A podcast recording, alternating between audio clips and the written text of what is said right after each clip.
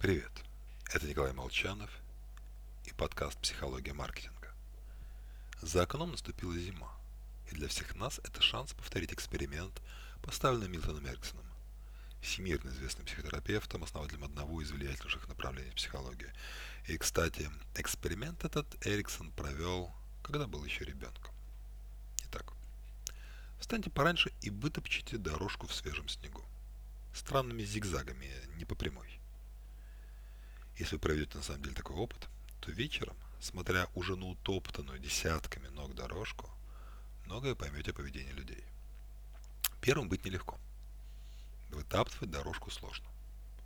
Но если дорожка готова, остальные пойдут по ней, даже если она кривая.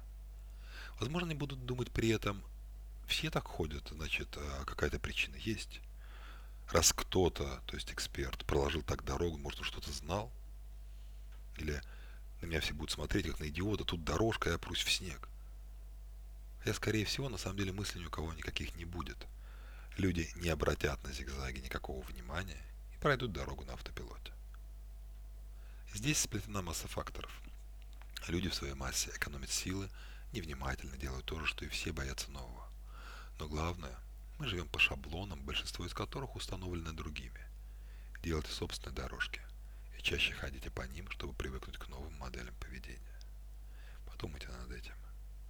С вами был Николай Молчанов и «Психология маркетинга».